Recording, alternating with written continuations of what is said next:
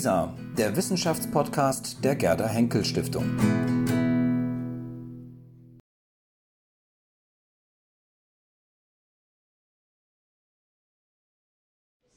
So, meine Damen und Herren, es geht weiter. Und jetzt mit einem doch durchaus anderen Thema und einer anderen Fragestellung. Wenn es nämlich um das Maß und das Messen geht, sollte der nicht vergessen werden, der misst und den das Gemessene ganz allein interessiert, nämlich der Mensch. Er hat sich mit seiner Fähigkeit, Maße und Gewichte festzulegen und mit ihnen zu rechnen, was ganz wichtig ist, überhaupt erst auf den Weg in die Zivilisation begeben. Und zusammen mit der Schrift und dem Recht hat das Maßnehmen das Leben in den großen Kulturen des Vorderen Orients, aber auch sonst wo, überhaupt erst ermöglicht. Demgegenüber erscheint der Spruch eines griechischen Philosophen aus dem fünften vorchristlichen Jahrhundert wie ein Rückschritt. Wie soll man es verstehen, dass der Mensch selbst ein Maß ist und zudem auch noch aller Dinge? Tatsächlich legt der Spruch des Sophisten Protagoras den Grund für das Verständnis allen Messens. Er formuliert eine starke These über die, Steuer, über die Stellung und die Leistung des Menschen in der Welt und scheinbar ist dieser Spruch nicht unwidersprochen geblieben. Die unterschiedlichen Positionen und ihre Bedeutung bis in unsere Gegenwart hinein stellen die Gräzistin Professor Giburg Uhlmann und Freie Universität Berlin und der Philosoph Professor Dr. Volker Gerhardt Humboldt-Universität zu Berlin und Akademiemitglied in ihren Vorträgen dar und diskutieren es miteinander. Wir freuen uns darauf.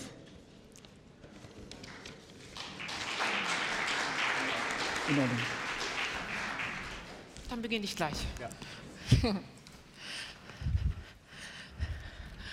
ja, guten Abend und vielen Dank. Ähm, ja, ähm, ich denke, am Anfang unseres Gesprächs ähm, sollte der oder wird der Satz ähm, stehen, den wir als Zitat und nur als Fragment überliefert haben, nämlich ähm, den Satz, den wir jetzt gerade auch schon gehört haben oder die Quintessenz davon, nämlich der Satz, ähm, den man dem Protagoras, dem Sophisten Protagoras zuschreibt: Der Mensch ist das Maß aller Dinge, derjenigen, der Seienden das oder wie sie sind, der Nichtseienden das oder wie sie nicht sind. Nun, ähm, die Deutung dieses Satzes, Sie haben das gerade auch schon gehört in meiner Übersetzung, wo ich ähm, das und wie äh, als Alternativen vorgestellt habe, die Deutung dieses Satzes ist sehr umstritten und schon seit der Antike umstritten.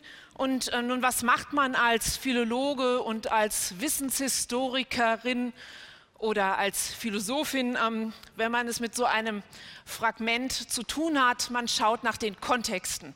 Also wo war dieser Satz verortet? Wo, ähm, wie können wir ihn sozusagen ähm, in, in, eine Deutung überführen?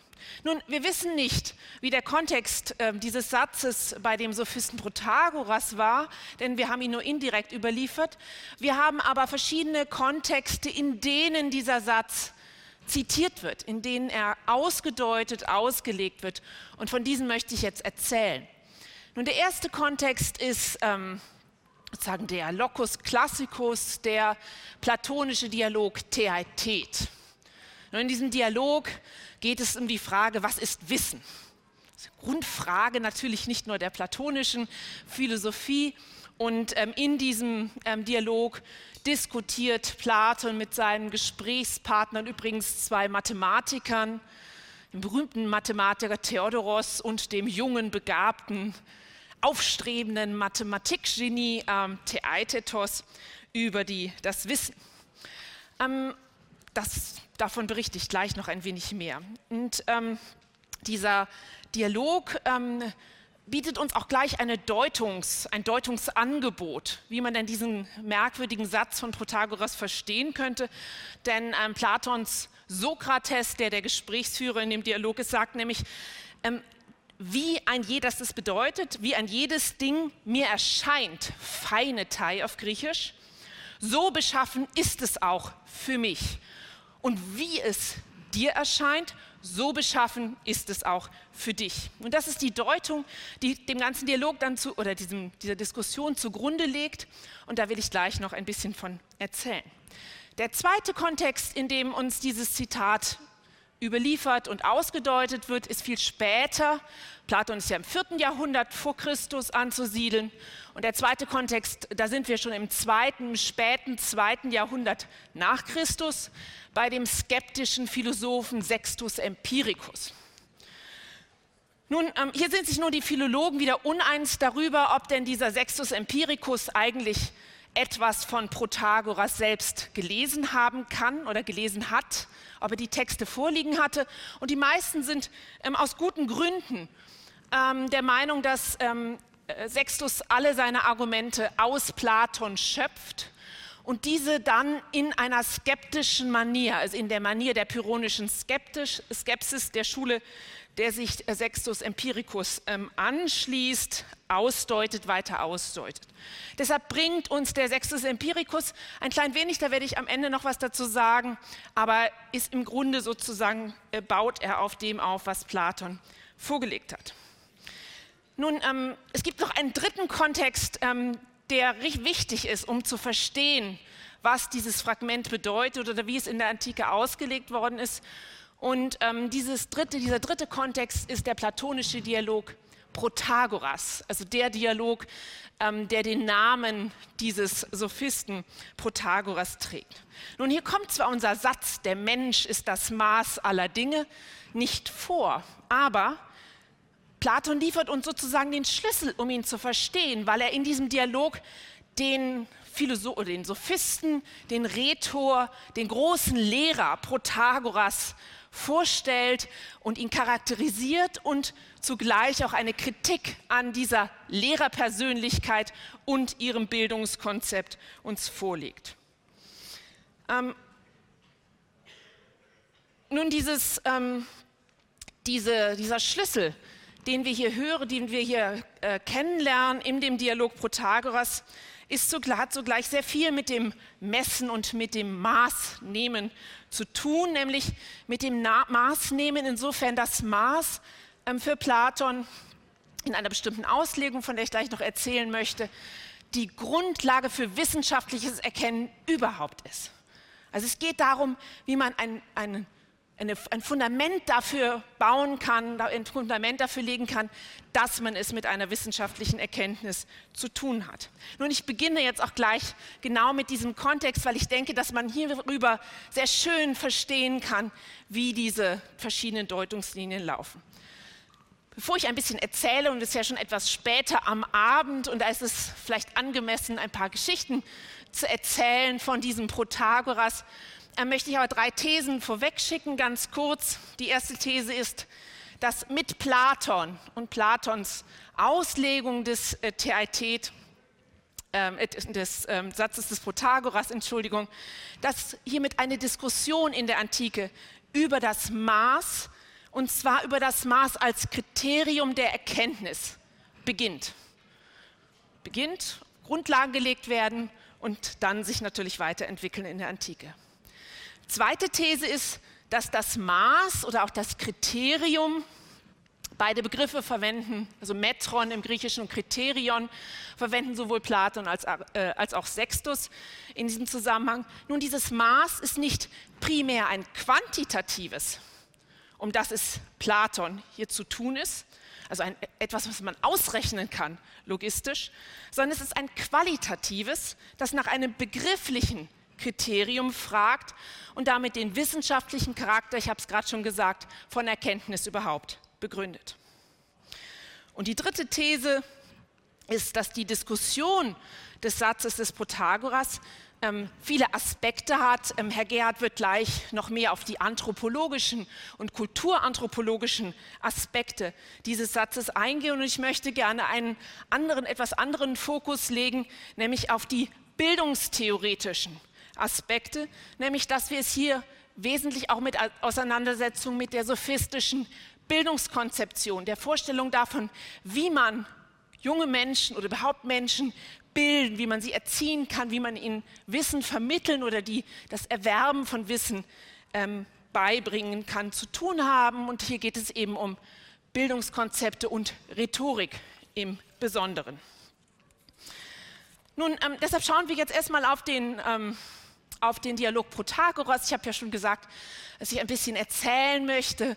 Ähm, Sie wissen ja, ähm, und Schleiermacher ist ja, Friedrich Schleiermacher, auch eine große Figur hier in der äh, Berlin-Brandenburgischen Akademie. Nun ist Schleiermacher nicht nur Theologe gewesen, sondern auch Platon, äh, Übersetzer und Platon, Interpret. Und wir in, verbinden in der Moderne mit Schleiermacher auch die Wende darauf oder die neue Erkenntnis, dass Platon nicht nur Philosoph war, sondern zugleich Dichter, also ein, äh, ein Autor, der schriftstellerisch seine Philosophie, dichterisch seine Philosophie entfaltet hat. Und in diesem Dialog Protagoras kann man das ähm, insbesondere sehr, sehr schön sehen, weil der Dialog mit einer wunderbaren Eingangsszene beginnt.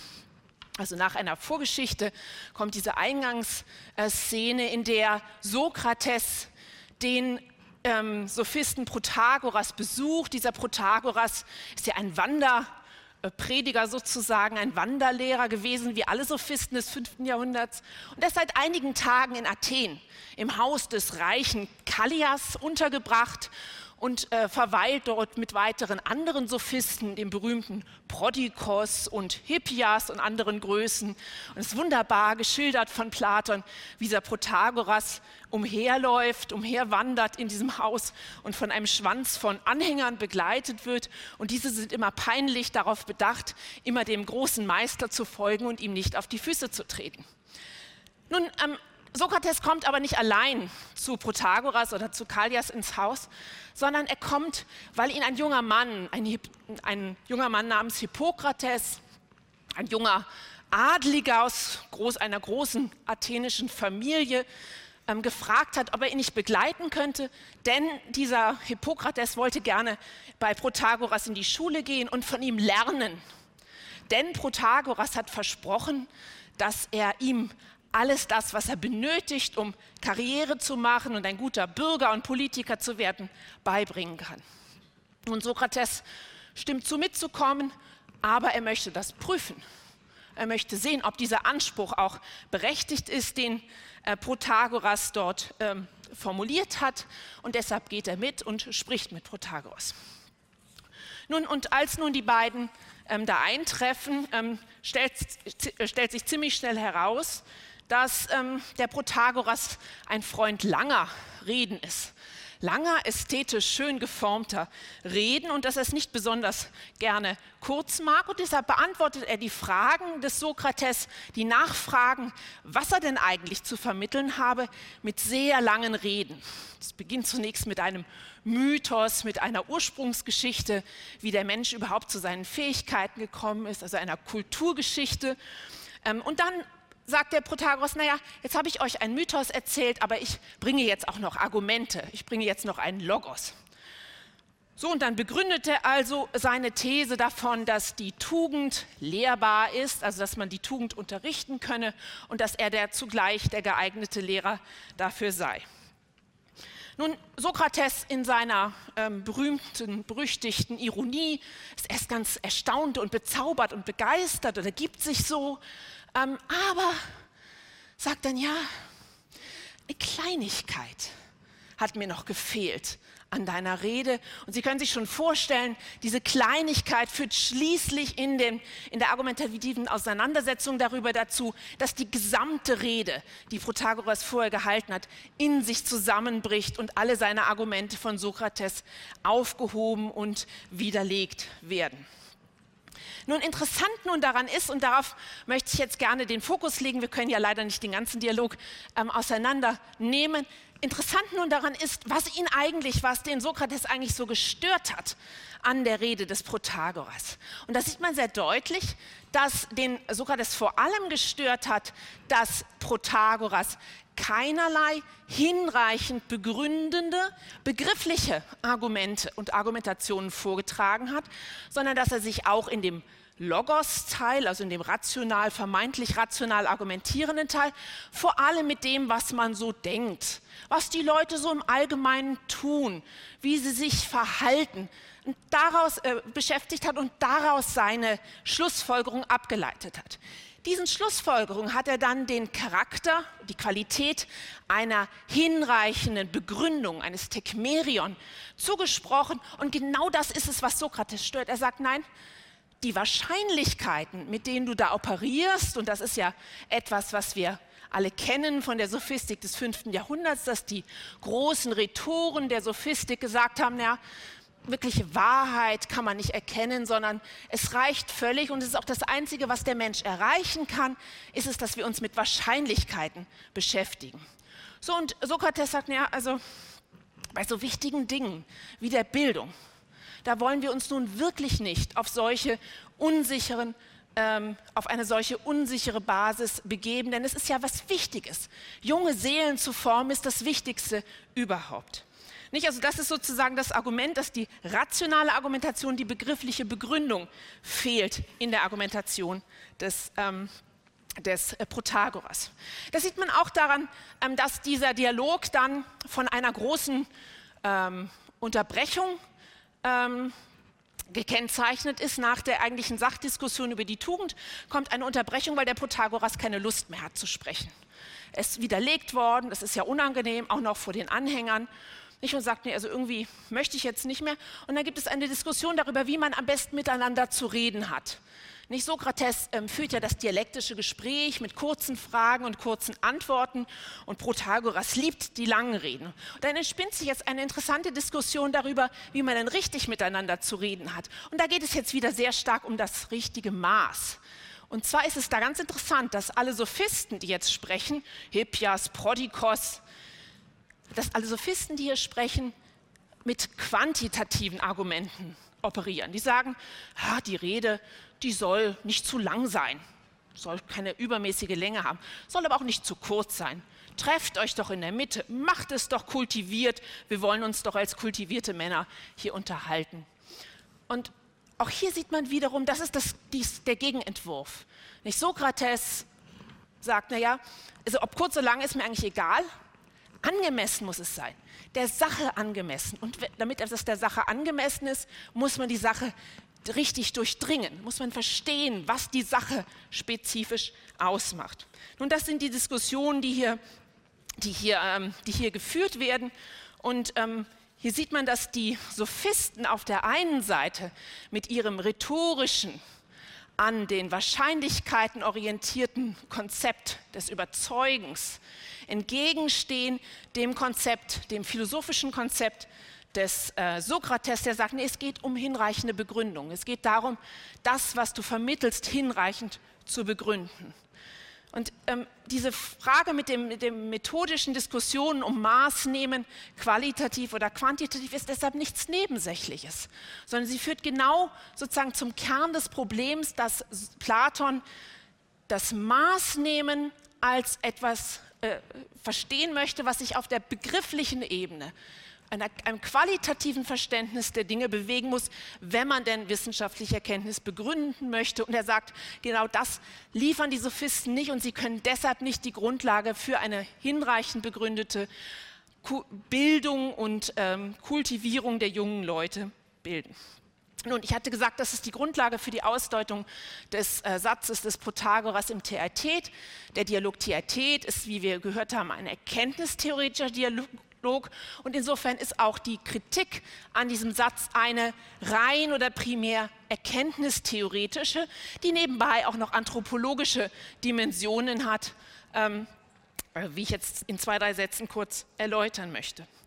Nun, ich hatte schon gesagt, dass die ähm, Auslegung, die der äh, Sokrates gleich mitliefert, wie man den Satz zu verstehen hat, ähm, darauf hinausläuft, dass ähm, hier keine Existenzaussage gemacht wird, der Mensch ist das Maß aller Dinge der Seienden, dass sie sind äh, und des Nichtseienden, dass sie nicht sind, sondern dass Sokrates das qualitativ versteht, der seienden Dinge, wie sie beschaffen sind. Und zwar meint er, es geht darum, wie wir die Dinge wahrnehmen, wie, wir, wie sie uns erscheinen, so sind sie auch für uns jeweils subjektiv und das jeweils für den einzelnen Menschen. Also das ist das Deutungsangebot, das uns äh, Sokrates hier liefert und sie bleibt, diese Deutung bleibt die Grundlage für die weitere Diskussion. Und das heißt, dass die Diskussion dieses Satzes sich vor allem auf dem, im Bereich der Empirismuskritik bewegt, also Kritik daran, die Erkenntnis überhaupt, die menschliche Erkenntnis mit der Wahrnehmung zu identifizieren. Er sagt, das ist nicht hinreichend und man gerät in eine ganze Reihe von Widersprüchen, wenn man Wahrnehmung und Erkenntnis miteinander identifiziert. Dann geht die Diskussion ähm, sehr schnell auf eine ontologische Ebene, diesen ganzen äh, philosophiehistorischen Horizont, den ich jetzt leider nicht entfalten kann, mit sich trägt. Also die Diskussion um die ähm, eleatischen Philosophen und die Neubegründung der Erkenntnis. Aber wichtig daran ist, dass hier ähm, gesagt wird, nun, ähm, wenn es um die verschiedenen Vorstellungen, die wir von den Dingen bekommen, über die Wahrnehmung geht, dann ist das ganz berechtigt und liegt in, den, in der Natur und der Struktur von Einzeldingen. Insofern nämlich Einzeldinge etwas sind, das sich im stetigen Fluss befindet und sich immer wandelt, sozusagen im Raum und Zeit sozusagen. Und ähm, Sokrates äh, knüpft hier an, also an solche Flusslehren wie von Heraklit und anderen Deutern und sagt, naja, insofern ähm, wir es hier mit Einzeldingen zu tun haben, die man wahrnehmen kann, ist es auch ähm, zunächst einmal bis zu einem gewissen Punkt berechtigt, hier diese, diese Veränderbarkeit und damit auch die unterschiedliche Wahrnehmbarkeit ähm, anzunehmen. Allerdings stimmt Sokrates nicht mehr zu, wenn es darum geht zu sagen, wir können deswegen überhaupt nichts Bestimmtes und intersubjektiv Kommunizierbares über die Dinge erkennen, denn wir sind dazu in der Lage, von ihnen etwas Bestimmtes zu erfassen und dieses als etwas Identisches festzuhalten, allerdings eben nicht mit der Wahrnehmung, sondern mit der Ratio, mit dem begrifflichen Denken. Nun, Sokrates hebt dann noch einmal hervor, dass ähm, der Satz ähm, des Protagoras aus dieser Gleichsetzung von Wahrnehmung und Erkenntnis hervorgeht und dass wir damit anthropologisch in ein sehr gefährliches Fahrwasser kommen, nämlich dass wir ähm, den Menschen auf seine Wahrnehmungsfähigkeit reduzieren. Und Sokrates sagt, naja, dann könnte der Satz genauso auch heißen, das Schwein ist das Maß aller Dinge, der Seien, dass sie sind und der Nichtsein, dass sie nicht sind. Denn auch Schweine haben die Wahrnehmungsfähigkeit. Also die Kritik äh, bewegt sich also vor allem auf diesem Feld der äh, Kritik auf einer Reduktion der menschlichen Erkenntnis oder der Reduktion der Basis der menschlichen Erkenntnis auf die Wahrnehmung. Nun, es geht aber, ich hatte schon darauf hingewiesen, dass ähm, die beiden Dialogpartner Mathematiker sind und das geht natürlich auch nicht spurlos an der Art der Diskussion vorbei, auch nicht in diesem Teil, wo es um die Wahrnehmung geht. Und ähm, es gibt eine ganz interessante Passage, auf die ich jetzt ähm, zum Schluss meiner Rede über den TIT noch kurz hinweisen möchte, nämlich dass ähm, der ähm, Sokrates sagt, naja, in so wichtigen Dingen, wie ähm, denen, wo es um die Messkunst geht, um das richtige Maß nehmen. Und der Begriff, der hierfür verwendet wird, genau in diesem Sinn, wie ich es äh, skizziert habe, ist Geometrie. Also die, der, äh, die richtige, in diesen, in diesen äh, Kontexten, wo es um die richtige Maßkunst ist, da dürfe man sich doch auf keinen Fall auf solche reinen Überredungskünstler, Überredungstechniker und Reden, die nicht aus notwendigen Prämissen schließen, sondern aus wahrscheinlichem verlassen, sondern hier müsse man sich auf etwas Begriffliches und rational Fundiertes stützen. Sie sehen, hier schließt sich der Kreis zum Protagoras, zum Dialog des Protagoras und zu der Bildungskritik, die hier von äh, Sokrates an der bestimmten Art der Rhetorik, wie sie äh, Leute wie Protagoras oder auch Gorgias vertreten haben, übt. Also wir haben den Konflikt, ähm, wo es um die Begründung der Erkenntnis, das Maß, das richtige Maß der Erkenntnis haben, zwischen den Sophisten des fünften Jahrhunderts und der von Platon neu begründeten, sozusagen rationalen Erkenntnisschule, so könnte man sagen. Und hierin spielt, und ich äh, betone es gerne nochmal, weil ich das für sehr wichtig halte, die Frage, wie bildet man junge Leute am besten? Wie kann man ein gut begründetes Konzept von Bildung entwickeln die zentrale Rolle. Nun, Sie sehen an diesen kurzen Bemerkungen schon, dass sich im vierten Jahrhundert also hier viel bewegt im Bereich der Begründung von Erkenntnis und dem Begriff des Maßnehmens, des Bildens eines Kriteriums. Und diese differenzierten Gedanken, die sich Platon gemacht hat, die wurden in der Antike weiterentwickelt. Und zwar sowohl in dem Bereich der qualitativen Orientierung, ähm, im Bereich des Maßnehmens. Aristoteles ist ja ein großer Name, den man nennen muss. Da können wir in die verschiedenen Disziplinen hineingehen. Eine berühmte Lehre ist natürlich die Mesotes-Lehre, die äh, Lehre des richtigen Mittels in der Ethik. Und auch die hat sehr viel mit dem qualitativen Maßnehmen zu tun. Aber wir haben auch die andere Richtung im Hellenismus wird, eine quantitative, logistische Form des Messens vervollkommnet in der Astronomie, in den Naturwissenschaften. Also hier werden beide Richtungen weiterentwickelt und wir sehen auch bei Sextus Empiricus, um damit jetzt zu schließen, diesem skeptischen Philosophen, dass mit dem, der skeptischen Philosophie auch die Aspekte, die anthropologischen Aspekte, die subjektivistischen Aspekte, die relativistischen Aspekte, die im skeptischen, erkenntnisskeptischen Aspekte dieser Grundlegung bei Protagoras wieder größeres Gewicht gewinnen. Also man könnte sagen, dass in der Antike ausgehend von diesem Nukleus, den wir in Protagoras und Theaet haben, sich eine ganze Fülle von Diskussionen entspinnt, die eigentlich uns bis heute begleiten. Die Frage danach, was ist denn eigentlich das Maß, das wir nehmen wollen? Soweit vielleicht erstmal, Gerd.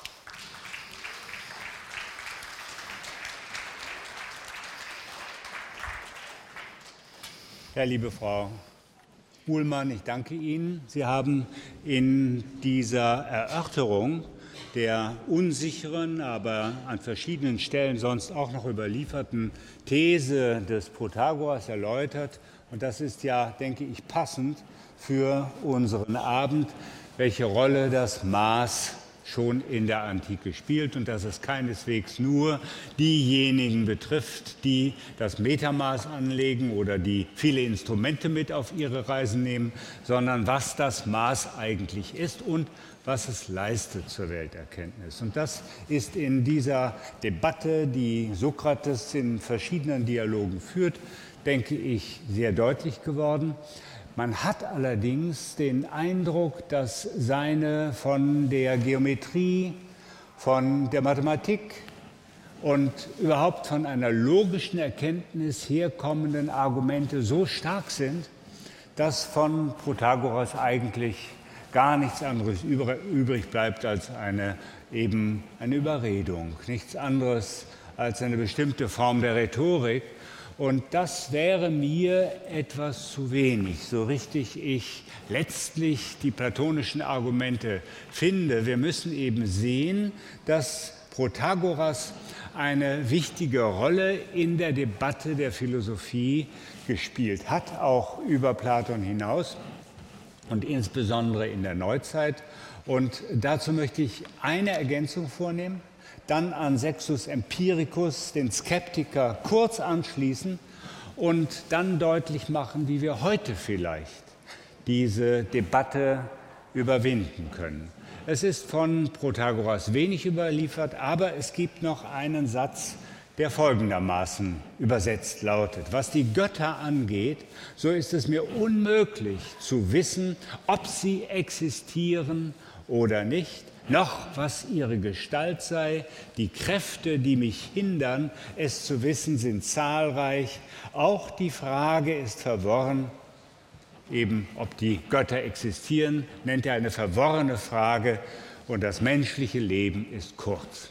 Ein ganz gewichtiger Satz, wie ich finde. Und man kann eben sagen, dieser Protagoras ist nicht nur der Autor, wenn er es denn war, des Homo Mensura-Satzes, dass der Mensch das Maß aller Dinge ist, sondern er ist auch der erste Agnostiker wenn wir das in einen Begriff bringen, der äh, eben seit dem 18. Jahrhundert üblich geworden ist. Und diese beiden Aussagen von ihm sind in der Wirkungsgeschichte sehr stark verbunden gewesen sodass man häufig zu hören bekam, dass wer sagt, dass der Mensch das Maß aller Dinge sei, auch zugleich eben die Götter provozieren wolle und deutlich mache, dass hier das eigentliche Maß der Welt nämlich der Schöpfer oder die Götter oder aber diejenigen, die alles das gemacht haben und verantwortet haben, worin wir uns bewegen, von ihm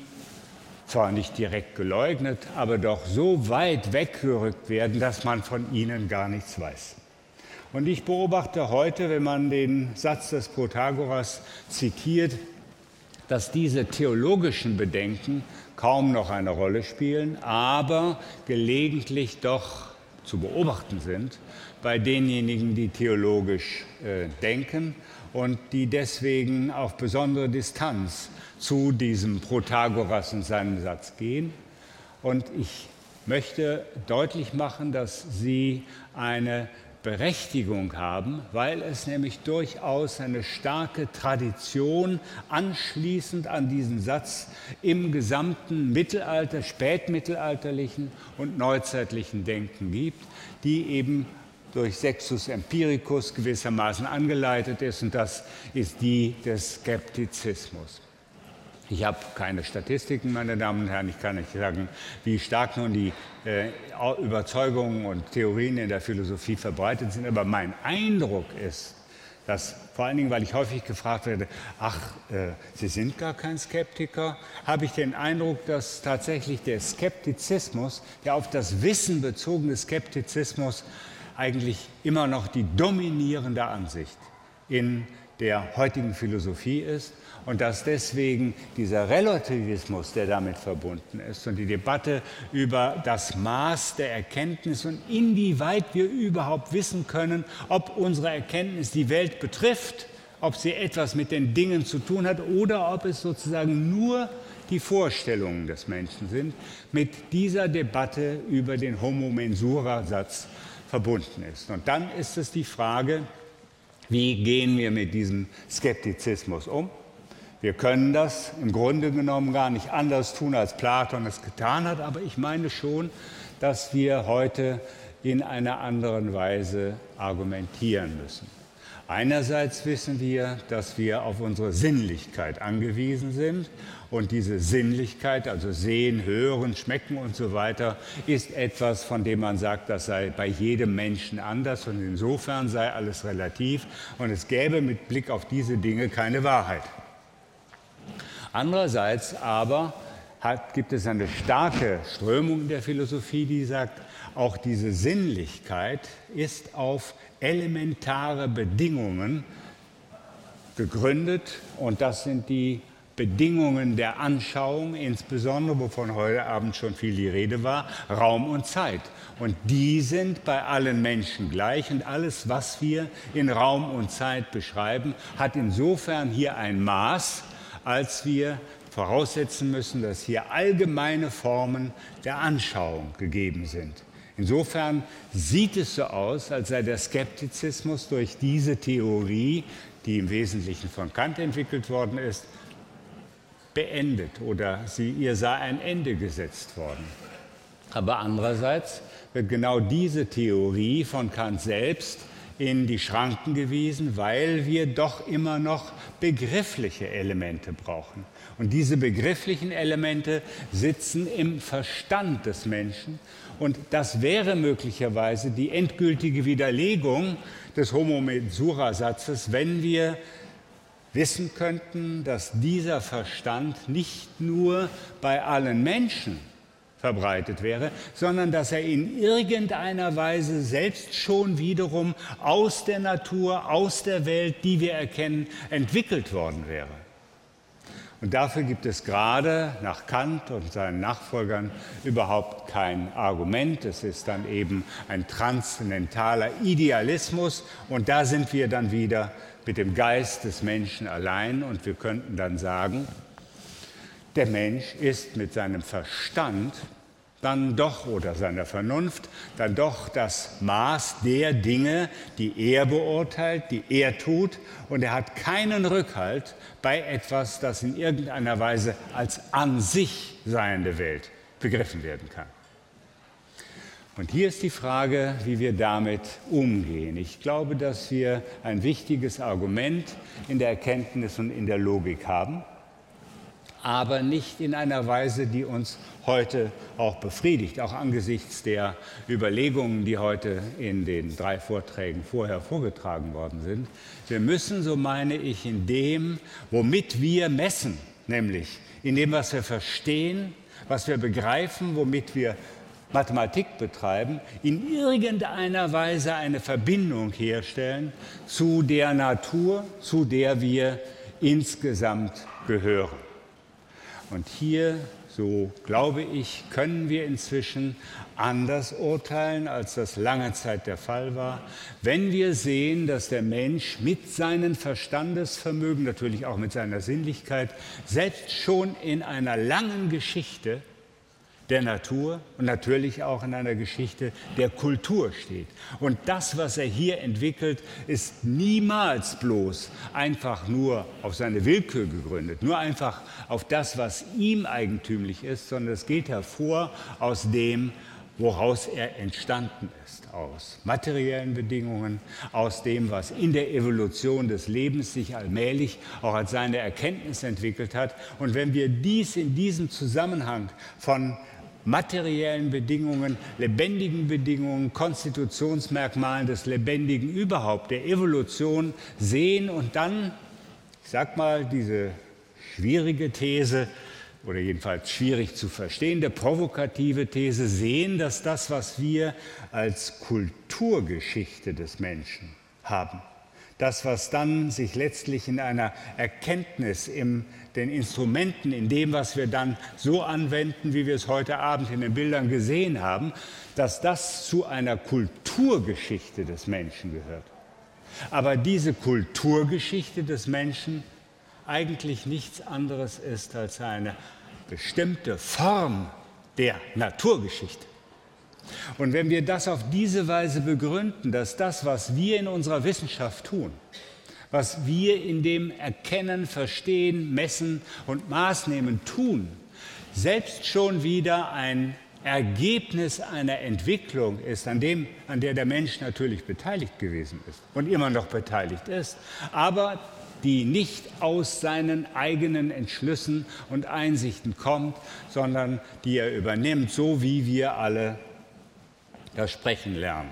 Keiner hat die Sprache, die er spricht, selbst erfunden. Wir könnten uns auch gar nicht verständigen, sondern wir sind gebunden an etwas, das uns ursprünglich verbindet. Und so wie uns die Sprache in einem einheitlichen Verstehen verbindet, sind wir, so meine ich, in den Formen unserer kulturellen Entwicklung selbst schon mit anderen Wesen verbunden die nicht menschlich sind, die vielleicht dem Menschen vorhergehen oder aber die ihm sehr nahestehen und mit denen er in einer verständigen Weise umgeht.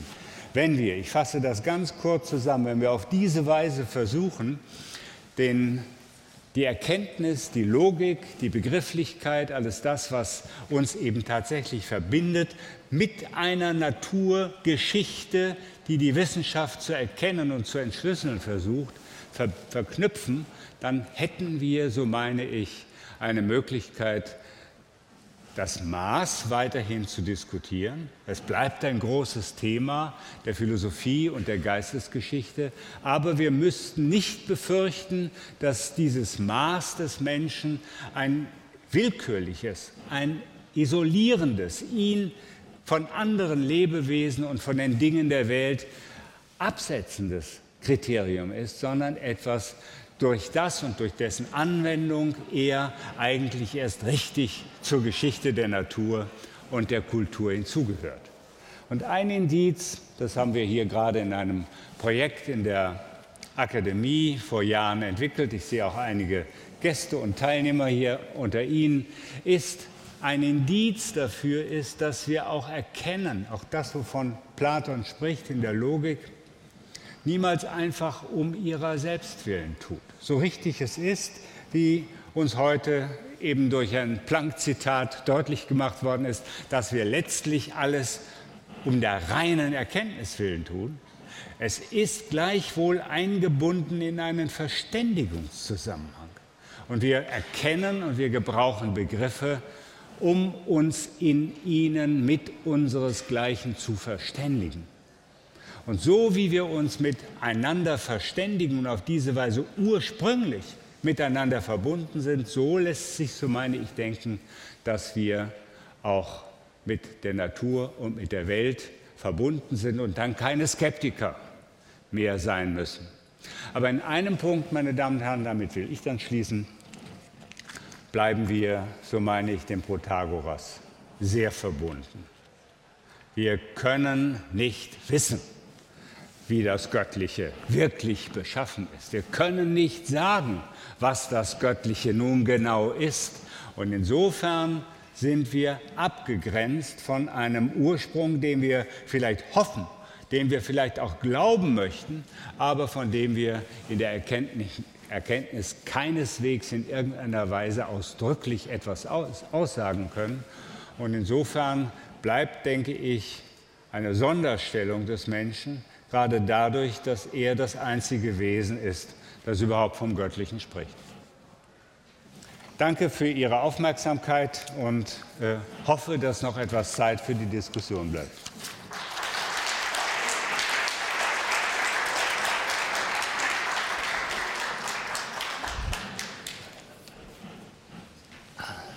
So, ich habe ein bisschen Impuls. Ja, wenn Sie, wenn Sie mich gleich widerlegen können, wäre das das Beste. Nein, das liegt mir weder Wille noch Fähigkeit, ähm, sie zu widerlegen. Also ich finde das ähm, sehr sympathische, ein sehr sympathisches Weiterdenken dessen, was äh, Protagoras ähm, sozusagen angeregt hat oder der ähm, was wir angeregt durch den Impuls, den dieser Satz gibt, äh, denken können. Ich hatte ja versucht, so ein bisschen das zu kontextualisieren und plausibel zu machen, dass äh, Protagoras selbst, ähm, dass wir da nicht viel Grund haben zu denken, dass er diesen Satz so ausgelegt hätte, ähm, weil eben die Sophisten des 5. Jahrhunderts ähm, relativ traditionelle ähm, Intellektuelle waren sozusagen nicht. Also die haben die traditionelle Religion, den Kult der traditionellen olympischen Götter äh, weitergetragen, sodass dieser Agnostizismus, ähm, wir können über die Götter gar nichts Konkretes sagen, eigentlich auf derselben Ebene liegt wie das ähm, der ähm, äh, Rhetor Gorgias sagt, ja, also was wirklich Wahrheit ist, kann ich gar nicht erkennen. Wir haben das bei dem äh, Rhetoriklehrer Isokrates dann im späteren vierten Jahrhundert, der sagt, ja, also ähm, die Meinungsebene, das ist das Feld, auf dem wir diskutieren können, auf dem wir diskutieren können. Und alles, was darüber hinausgeht, ähm, da können wir keine hinreichenden Kriterien entwickeln. Insofern war mein Argument zu sagen, dass die, dieses Verständnis, was Sie entfaltet haben und auch sehr schön mit Kant und der weiteren Entwicklung in Verbindung gebracht haben, dass der Mensch, insofern er ein rationales Lebewesen ist, insofern er eine Vernunftfähigkeit hat, eine Fähigkeit zu einer sprachlichen Kommunikation, die ähm, äh, auch intersubjektiv sich äh, begrifflich austauschen kann, ähm, das so weiterzudenken, dass das dem Protagoras vermutlich eher nicht zuzusprechen ist, wenngleich ich natürlich zugeben ähm, will und kann, dass, ähm, dass, wir von Protagoras wie von allen Sophisten äh, leider so wenig Selbsttexte haben, wir deshalb immer angewiesen sind auf das, was uns Platon an Deutungen liefert. Und ich habe ja auch gleich gesagt, es ist die Deutung Platons, die uns eigentlich trägt äh, über die Antike hinweg und weshalb es ja auch Sinn macht, und das haben Sie ja auch sehr schön gemacht, äh, Herr Gerhard, ähm, an Sextus nochmal anzuknüpfen und zu sagen, dieser Skeptiker Skeptizismus, der ja hellenistische Ursprünge hat, äh, dieser Skeptizismus, der führt uns eigentlich ähm, weiter, wenn wir ähm, solche Fragen anthropologisch angehen wollen, als vielleicht der Protagoras selbst. Ja, ich kann das jetzt nur freundlich aufnehmen, äh, was Sie gesagt haben, und möchte jetzt auch gar nicht weiter in eine Diskussion darüber eintreten bei so viel Zustimmung. Vielleicht ist es ganz gut, wenn wir zum Abschluss der Diskussion daran erinnern, dass es durch Platon berichtet auch einen sogenannten Mythos des Protagoras gibt. Und dieser Mythos des Protagoras, wenn er denn von ihm stammt, weist ihn aus als einen wirklich tiefen Denker. Denn die Menschen, und die beschreibt er so, wie äh, das dann die moderne Anthropologie gemacht hat, sind eigentlich nackte arme Wesen, die von der Natur vergessen worden sind, Mängelwesen, wie das dann im 20. Jahrhundert hat, und sie hätten zugrunde gehen müssen. Und das hat einen Halbgott erbarmt, dass sie, während die anderen eben Hauer haben oder Flossen haben oder einen dicken Pelz haben, sie nackt sind, gar nichts haben und auf diese Art und Weise zugrunde gehen müssen. Und dann hat er eben, das ist Bestandteil dieses Mythos, vom Herdfeuer eines Gottes, des Hephaistos, das Feuer gestohlen, hat es dem Menschen gebracht und dieses Feuer ist das, wovon wir in unserer Kultur und unserer Technik leben. Es hat uns erstens das Licht gebracht, sodass wir in Höhlen äh, auch äh, überleben konnten und es hat uns die Technik gebracht. Und da zeigt sich, dass er wirklich einen großen Sinn hat für das, was unsere Kultur ausmacht, nämlich eine Technik, die wir dann entwickeln und entfalten und von denen wir dann auch so überzeugt sein können, dass wir sogar glauben, auch noch den Olymp erobern zu können, was dann eben Zeus wiederum doch in Sorge gebracht hat und ihnen dann auch ein Geschenk gegeben hat, nachdem der Halbgott Prometheus bestraft worden ist, nämlich das Recht und die Scham. Und das, denke ich, ist ein ganz großer Gedanke, wenn er denn von Protagoras stammt, dass wir nur dann die bleiben können, als die wir uns mit Hilfe der Technik aus eigener Kraft entwickelt haben, wenn wir die Scham und das Recht nicht vergessen. Und im Recht jedenfalls liegt auch ein Maß, an das wir uns halten können.